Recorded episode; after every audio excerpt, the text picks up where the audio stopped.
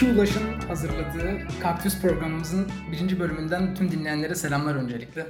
Bugün ilk programımızın konuğu iki Baran. Ee, Baran Kaya ve Baran Selacı. Öncelikle hoş geldiniz abi. Hoş bulduk. Hoş bulduk Can. Ee, bilmeyenler için Baran Kaya'nın KYK davası ile ilgili ufak birkaç bilgi vereyim öncelikle. Bu arada bölüyorum Ulaş'cığım. KYK'yı biraz açmak lazım. KHK ile karıştırılmasın. Kredi ve Yurtlar Kurumu. Kredi ve Yurtlar Kurumu. Evet KYK. Baran Sel'e bu bilgi için çok teşekkür ederiz. Ee, Baran Kaya Teşekkür ederim. 2009 yılında üniversiteye girdi. İstanbul Üniversitesi Hukuk Fakültesi. Evet. Ee, burs başvurusu yaptın abi. Aynen. Sonra burs hakkı aldın. Çok mutluydun o sıra büyük ihtimalle. Tabii, tabii. Olacak her şeyden habersizdin. Ondan sonra e, ikinci sınıftayken başarısız bir dönem geçirdin. Yok hala birinci sınıftaydım. Hala birinci sınıftaydın. Yani Başarısız sınıfta kaldım mı? sınıfta kaldın. Başarısız bir dönem geçirdin diyelim. Evet. Ondan sonra o krediye çevrildi. Evet. Ve bundan senin haberin yoktu. Ya, teknik olarak yoktu. Teknik olarak yoktu. Ondan sonra sen bunun e, mezun olduktan sonra peşine düştün. Tabii. E, gittin ve bunun dava açtın ilk başta ve şey öğrendin. Yani okulunun o sene senin başarısız olduğunu KYK bildirmesi ve sonrasında e, yani senin kontrolünde olmayan, senin bilgin olmayan Tabii yani normalde süreç, devam etti. süreç şöyle işliyor. Ee, KYK yönetmeliğinde de var aynı durum. İmzalanan taahhütnamede de yazıyor. Eğer bir öğrencinin okulu tarafından başarısızdır yazısı giderse sadece bu ibareyle başarısız olmuştur diye bir yazı KYK'ya giderse Kredi ve Yurtlar Kurumu'na kurum kişinin bursunu kesiyor ve kredi vermeye başlıyor. Normalde bir öğrenci bu başarısız yazısından haberdar olamıyor. Çünkü idareler arası bir yazışma. İkincisi ise başarısızdır yazısı çok nesnel olmayan objektif bir kriter. Neye göre başarısız?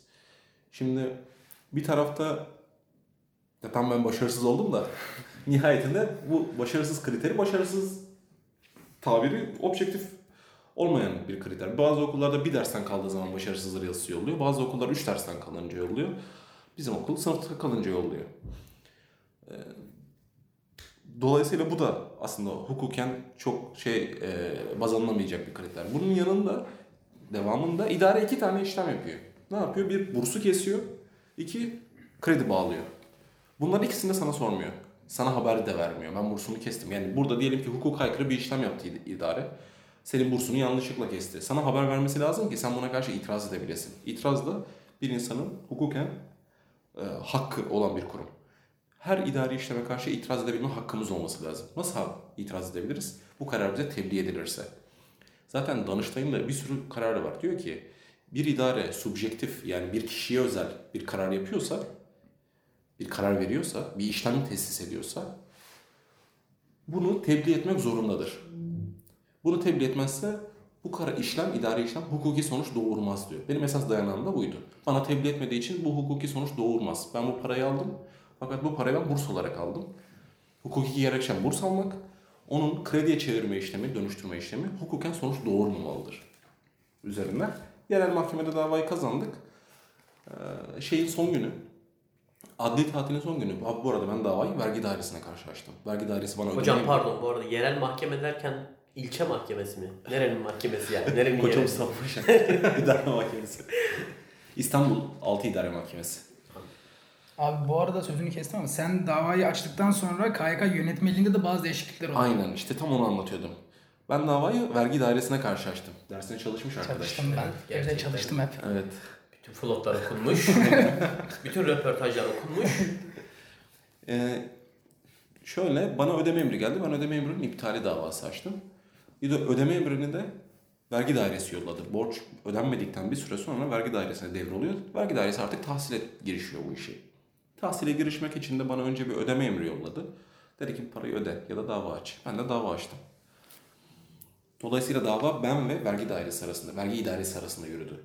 Davayı ben 6 idare mahkemesinde kazandım.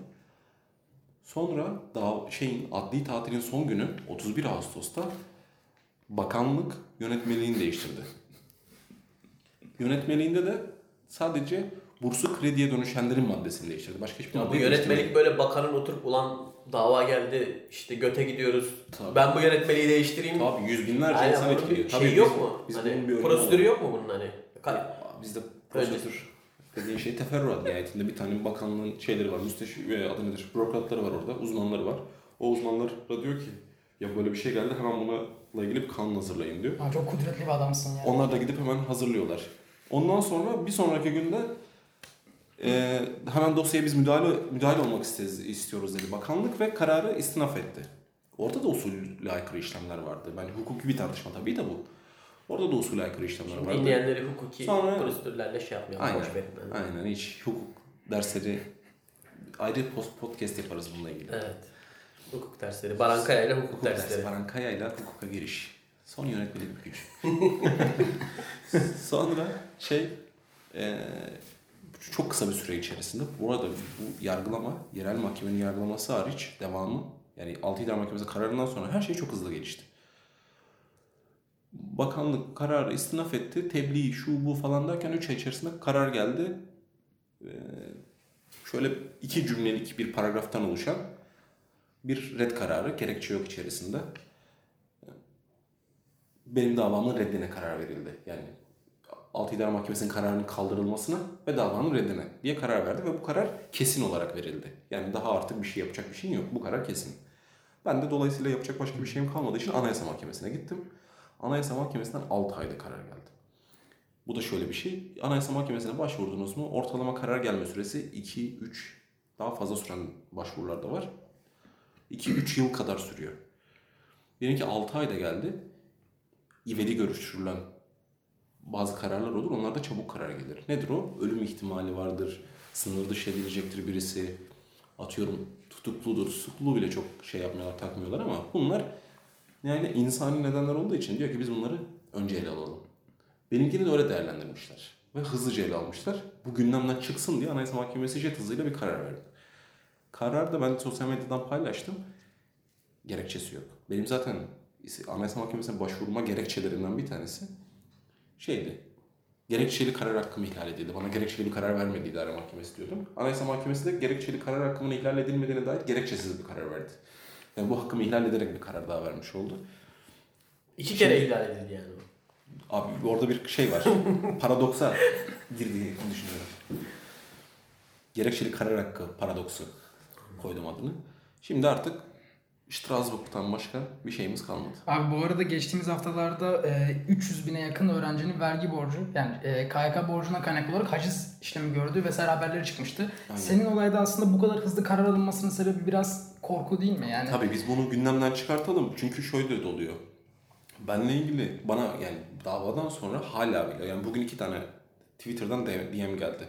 LinkedIn'den mesajlar geliyor. Facebook'tan mesajlar geliyor. Instagram'dan geliyor.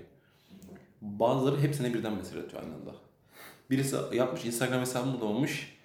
En son Facebook'tan ben gördüm mesajını. Yani görebildiğime elimden geldiğince yardım ediyorum. Abi dedi Instagram var mı ekleyeyim.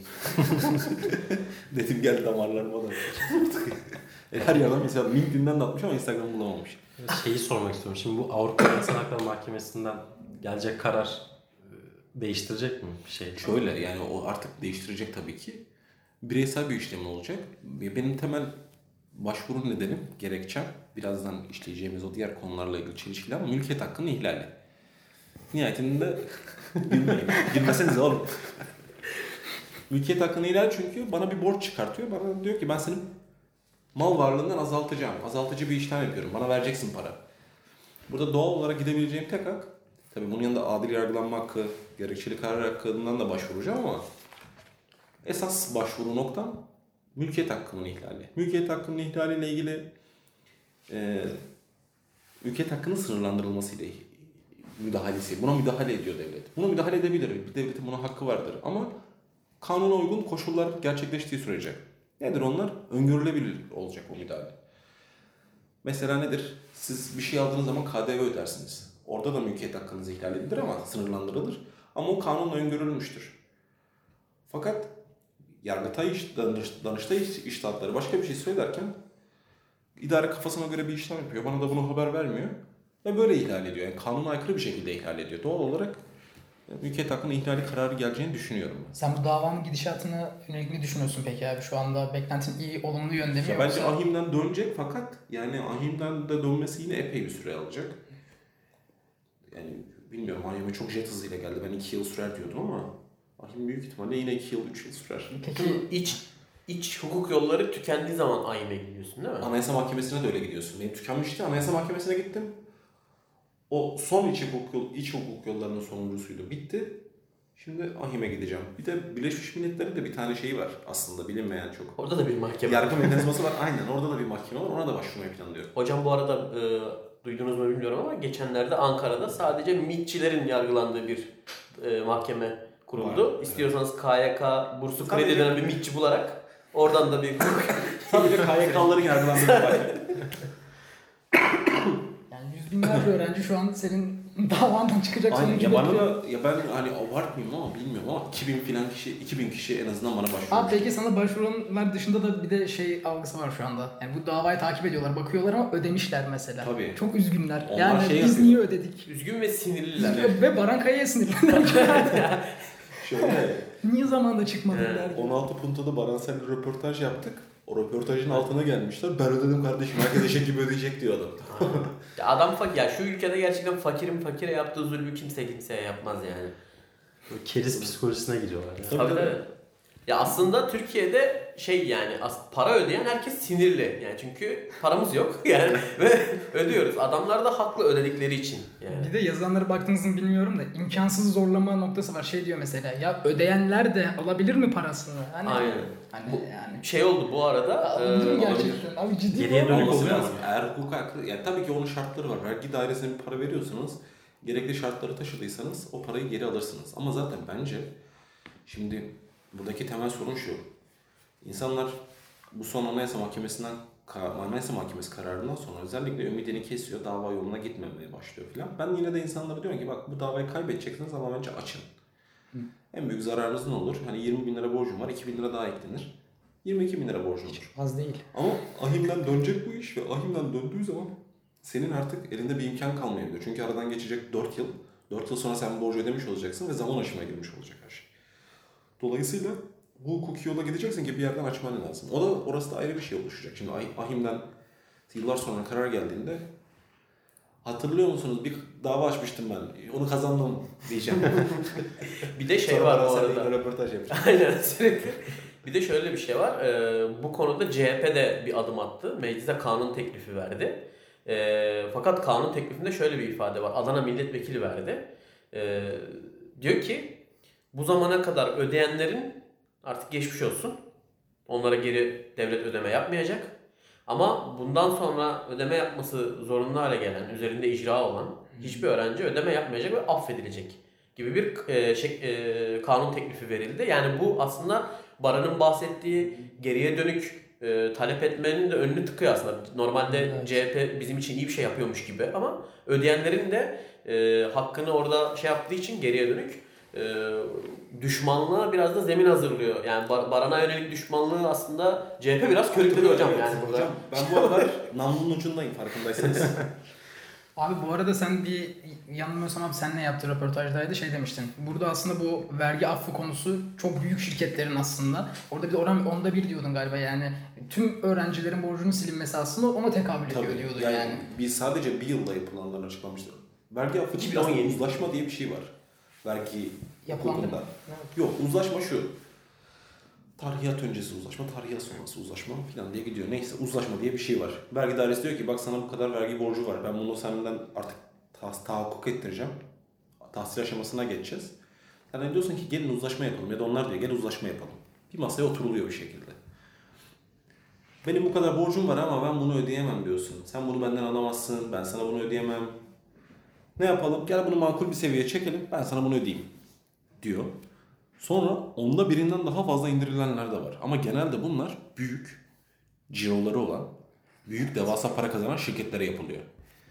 Baktığımızda teknik olarak bir KYK borcu da aslında bir vergi borcu olmuş artık. Amme alacağının tahsili eee, yöntemiyle vergi dairesinin tarafından tahsil ediliyor. Vergi dairesi isterse Maliye Bakanlığı isterse bununla ilgili uzlaşma yapar siler. Sıfıra indirebilir. Yani silmek değil aslında o. Kaldırmıyorum diyor. Sadece sıfıra indiriyorum diyor. Ya da 5 lira temsili bir düzeyi indirebilir isterse ama yapmıyor bunu. Bu arada abi e, KYK senin aldığın dönem ne kadardı? Hatırlıyor musun o sıra kaç Ben ilk aldığımda 150 lira alıyordum. 150 lira. Yani Ben de aynı şekilde 100 Sonra 100 180'e lira. çıktı. 100 liraydı. 150 oldu bir anda. Ya ben 9 bin liraya imza attım. Ee, sonra 11 bin liraya çıktı. Şimdi Şimdi e, vergileriyle birlikte benimki 13 bin 8 13 milyon. Hayır benimki 13 bin lira hiç ödemedim çünkü. Ee, ve vergiyi sildiğinde bu yapılandırma dönemleri çıkıyor mesela. Vergiyi e, şey e, vergi demişim. Faiz. Zammı faizi si- siliyorlar. Kalanı da taksitlendiriyorlar. abi ödememe sebebin Baran Kaya ile eskiden beri tanışık olman mı yoksa Hayır aslında Param- ödememe sebebim paramın olmaması. Ee, ödeme isteğimin olmaması. Ee, hevesim bu, bu yönde pek hevesli olmamam. Başka Ben de- önceliklerimin olması. Ben de böyle başladım. Evet. Ben bunu bir ara ödemem diyordum. bir de üniversiteden o sıra çalışıyordun değil mi? Yani hem hem kredi alıp burs alıp hem de o sıra çalışıyordun. Beyoğlu'nun barlarında çalış bir sürü 50 tane iş yaptım yani. Ya bugün üniversitenin yine durumlarına bakıldığında 500 liralık bir burs kredi durumu var ama yani hiçbir türlü şu anki yaşam koşullarına yine yetmiyor. Canım, tabii. Yani nefes Tabii. alamıyorsun yani. Temel ihtiyaçlarını karşılama noktasında bile çok güdük kalıyor bir de En sonra. fazla şey oluyor. Ben ilk sene şeyde de kaldım. Yurtta da kaldım. Sözde işte şey veriyorlardı. Fiş veriyorlardı. Yemek için 3 liralık fiş veriyordu. Yemek fişi. Yemeğinizi de karşılıyoruz diyordu yönetim baktığında. 3 liralık fiş veriyor. 3 lira ne? Yani zaten tost alsan 6 lira falan 5 lira tost alıyorsun. Çay içsen 1 lira veriyorsun. Yani geçim sıkıntısından Tabii kaynaklı. bir şey veriyor gibi gösteriyor ama aslında onlar böyle çok komik şeyler yani. Yani bunu, bunu verirken devlet öğrencisine yardım etmekten ziyade e, bunu geri tahsil ederek Tabii bir şekilde gelire dönüşüyor bunlar çünkü. Evet. Şeye gelir olarak kaydediliyor baktığımızda. Hazinenin tabii artık o raporlar raporlar açıklanmıyor ama raporlar açıklansa göreceğiz ki gelir kalemlerinden bir tanesi de buradaki tahsil edilen şeyler, paralar. Bununla ilgili çok net bir şekilde CHP'den oradan buradan bir şekilde yasa önerisi o söylediğin örnek dışında oldu mu ciddi bir girişim? Mesela Daha önce de olmuş. Muharrem İnce Ee, sanki bir muhabbeti dönmüştü. Muharrem İnce silmeyi vaat etti. Ee, komple bütün KYK borçlarının silineceğini söyledi. Ee, ama bu tabii vaat, seçim vaadi. Bunun için e, yani kazansaydı herhalde bunun için uygun zemini ayarlar mıydı bilmiyorum ama daha önce bir de İyi Parti'nin seçim vaadiydi bu. İyi Parti de dile getirdi ama kanun teklifi olarak veren CHP. O da bahsettiğim gibi geriye dönük artık ödediyseniz geçmiş olsun modunda bir kanun teklifiydi yani. Bir Yani de o- şey o hangi durumlarda ödeniyor ona da değinebilirsiniz Baran Bey. Neyler? Yani mesela mezun oldun. Genelde şey deniyor ya mezun olduktan 2 sene sonra. Mezun olduktan hemen sigortalı Mezun şey. olduktan 2 sene sonra şöyle mezun olduktan mezun olduktan sonra değil. 4 seneyi doldurduktan sonra bu artık tahsil edilmesi gereken düzeye geliyor. Ne demek bu? Taksitleri başlıyor. Taksitlerin bitene kadar sana herhangi bir şekilde bulaşmıyor. 2 senede. 2 sene boyunca sana bulaşmıyor. Mezun olduktan 2 sene, mezun olduktan sonra değil, 4. yılından sonra 2 sene daha ekliyorsun taksit süresi. Bunda da mı ödeme yapmadın? Ondan sonra artık borç vergi dairesine tahsil dairesi sıfatıyla vergi dairesine gidiyor ve vergi dairesi sana ödeme emri yolluyor. Ondan sonra malına, mülküne varsa banka hesaplarına şunlara bunlara haciz koyuyor. Bende şu şekilde Bloke oldu. koyuyor. Bende şu şekilde oldu. Ben 2008'de girdim. Ee, kredi 2012'de doğal olarak hani 4 yılda kesildi. Fakat ben 2015'te mezun oldum. Yani 2015'te mezun olduktan e, yüksek ihtimal 6 yıl sonra şeye Bana bir girmesi tane daha kredi verebilirler mi şu arada? bir dört yılından var ya. bir kredi daha alacak kadar okudum ben çünkü. Yani e, senin söylemene göre yani şey bir e, orada bir 6 yıl falan geçmesi gerekiyor. Tabii totalde 6 yıl sonra Yani 2021'de falan başlaması gerekiyor. mezun olduktan sonra değil 4 yılın dolduktan Ha sonra. 2012. Senin 2014'ten sonra aslında hacize başlayabilirler. Bilir hale geldi yani. Ben de şöyle oldu. 2017 yılında ben bir çay ocağı açtım biliyorsun. Evet. Ee, Biliyorum. çay ocağı açtığınız zaman Bağkur'a hemen kaydoluyorsunuz. Çay ocağımı açtığımın ertesi günü bana şey geldi. Ee, normal çay ocağını denetlemeye geldiler. Çay ocağı mı burası? Hani ne yapıyorsunuz burada diye. Onu denetlemeye geldiler. Ondan sonraki günde KYK kardeşim borcunu öde diye mektup gönderdi. Bana Direkt. hala bana hala KYK herhangi bir şekilde haciz işlemi yapmadı. Bana da yapmadı bu arada. yani Bekliyorum. sana dokunan yanlar ya. Ben şundan kaynaklı bekliyorum çünkü ahimden ben o nihayetinde bu, Adamın işin, arkasında Avrupa var yani. bu işin sonunda olumlu karar alacağım bildiğim için diyorum ki bana bir zarar versinler. Ben bundan sonra tazminat alabileyim çünkü ek olarak. Ben de gelir olarak kaydedeyim. Gerçek bir avukat. Evet. Gerçek. Bu arada kendisinin e, yani KYK öğrenci mücadeleleri üzerinden e, nam yapmışlığı vardır. Yani bir de hukuk öğrenci bi- 1500 müydü 2000 miydi? Yok 200'e düştü sonra. İstanbul Üniversitesi'nde bir yönetmenlik Evet. bükmüşlüğümüz var tabii. Evet, son kendisi aynı zamanda yönetmenlik bükücü olarak bilinir. Onu Tabii. bilmiyoruz abi. Onu da Ya şöyleydi, ben 5. senem olmuştu, ben hala 3. sınıftım. 4. sınıf dersini alamıyordum. Bu böyle bayağı trajik bir şey yarattı bende. Aydınlanma, gezi sonrasıydı hemen zaten. Bunalıma girdim. Ondan sonra dedim ki ben 4. sınıf dersini almam lazım bir şekilde. Nasıl alacağım, nasıl edeceğim filan. Bizim okulda dönemlikti, yıllığa geçti. Ben ilk sene dönemlik okudum, ondan sonraki sene yıllık oldu. Sonra ben böyle manyak gibi oturuyorum. İşte çalışıyordum o zaman bir hukuk bürosunda çalışıyordum. Yarım gün bana izin veriyorlardı. Çok dertli olduğumu görünce. Ben yarım gün okula geliyorum. Önceki hafta verdiğim dilekçenin cevabını alıp yine bir dilekçe hazırlayıp hemen onu veriyordum. O yarım gün içerisinde. Yönetmelikten açık arıyorum. 3 ay sürdü. 3 ayın sonunda bir şey buldum. Yani bir aslında temelinde yorum farkıydı. Bir hoca uyandı sonradan bizim idare hukuk hocası uyandı sonradan ona da. Ee, yıllık dersleri nereye yazacaklarını bilememişler sistem oturmadığı için. Bir güz derslerinin içerisine yazmışlar, bir bahar, bir sene sonra bahar derslerini yazmışlar, bir sene sonra ayrı yazmışlar. Ben de baktım ki burada bir boşluk var. Yani bir e, objektif bir şey yok. Bir neden yok yani. Kafalarına göre değiştirmişler. Ben de aldım. Kendi orta şey içerisinde hmm, adını transkriptim içerisinde yıllık derslerini o sene güze mi yazılmış? Bahara yazdım. Acaba güz döneminde ortalamam artıyor mu diye. Sonra oynarken bir yerde şeyi fark ettim. Bir tanesinde benim ortalamam 1.8'e geçiyor ve sınıf geçebiliyorum. Yani iki sene öncesinin güz döneminde sınıf geçebiliyordum. Öyle bir açık buldum. Çok karışık oldu böyle anlatınca ama nihayetinde böyle saçma sapan bir açık buldum ve gittim. Sonra önce idare hukuk hocasını ikna ettim. Ondan sonra geri kalanlar ikna oldu. Benle beraber aynı durumda olan önce a- 600 kişi falan sınıfı geçmişti. Sonra hata onu yanlış yapmışlardı ben farkındaydım ama öğrenciler şöyle şeyler çıktı. Çok garipti o da. Ben ertesi gün okula bir gittim. Şey toplanmış. Öğrenciler havuzlu bahçede toplanmış. Biz işte sınıfta kaldık dedik ailemize. Ailemiz bizi şey yaptı filan çok kızdı bize. Bilmem ne oldu. İşte bizim bize tazminat vermediler. Bir kısım diyor ki ya ben diyor şeye gideceğim, işte Erasmus'a gideceğim. Ders yüküm çok artıyor böyle olursa. Ben sınıf geçmek istemiyorum. Bir kısım böyle enteresan enteresan bir sürü şey var. Ama bunların tamamında hatalı geçiş yapılanlar. Ben farkındayım onların. Gittim dedim ki ya bence sizinkinde hata var. Tam anlatamıyorsun onu da. Olur mu biz sınıf geçtik diyor çünkü. Bence sizinkinde hata var. Ses çıkartmayın. Dersleri alın. Sonra ne yapacaksınız yapın. Bekleyin dedi. Sonra onların durumunu fark edip kaldırdılar. 200 kişi sınıf geçti öyle.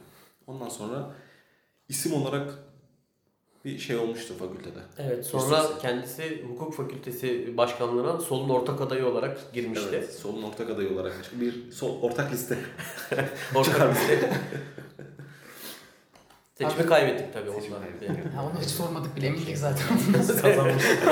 yani Ama yine de belki bir dinleyenler şey yapabilir. Yani Evet. çok iddialıydı. Ama gerçekten belli konuşmalar siz bayağı propaganda yapmışsınız gibi hal var orada. Öyle öyle. Ya bayağı mesela işte işin esprili yanlarından ziyade örgütlenme ayağında çok iyiydik. Bir süre sonra FETÖ'cüler e, Tabii.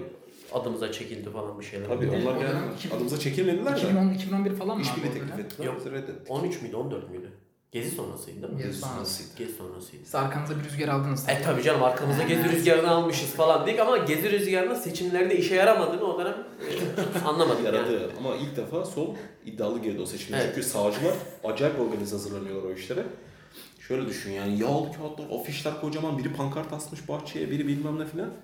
Ben de fotokopçilerden bir tanesi vardı tanıdık. Abi dedim böyle böyle. O da şey yaptı bana. Sarı kağıtları vardı bunun. Böyle kullanmadı kenara attı. Dedi sana bunları vereyim mi? Ver abi dedim. Bildiri bastık onlara. Bir tane A4'e dört tane olacak şekilde. İşte dikkat çeksin diye ön tarafına Drogba falan yazdık.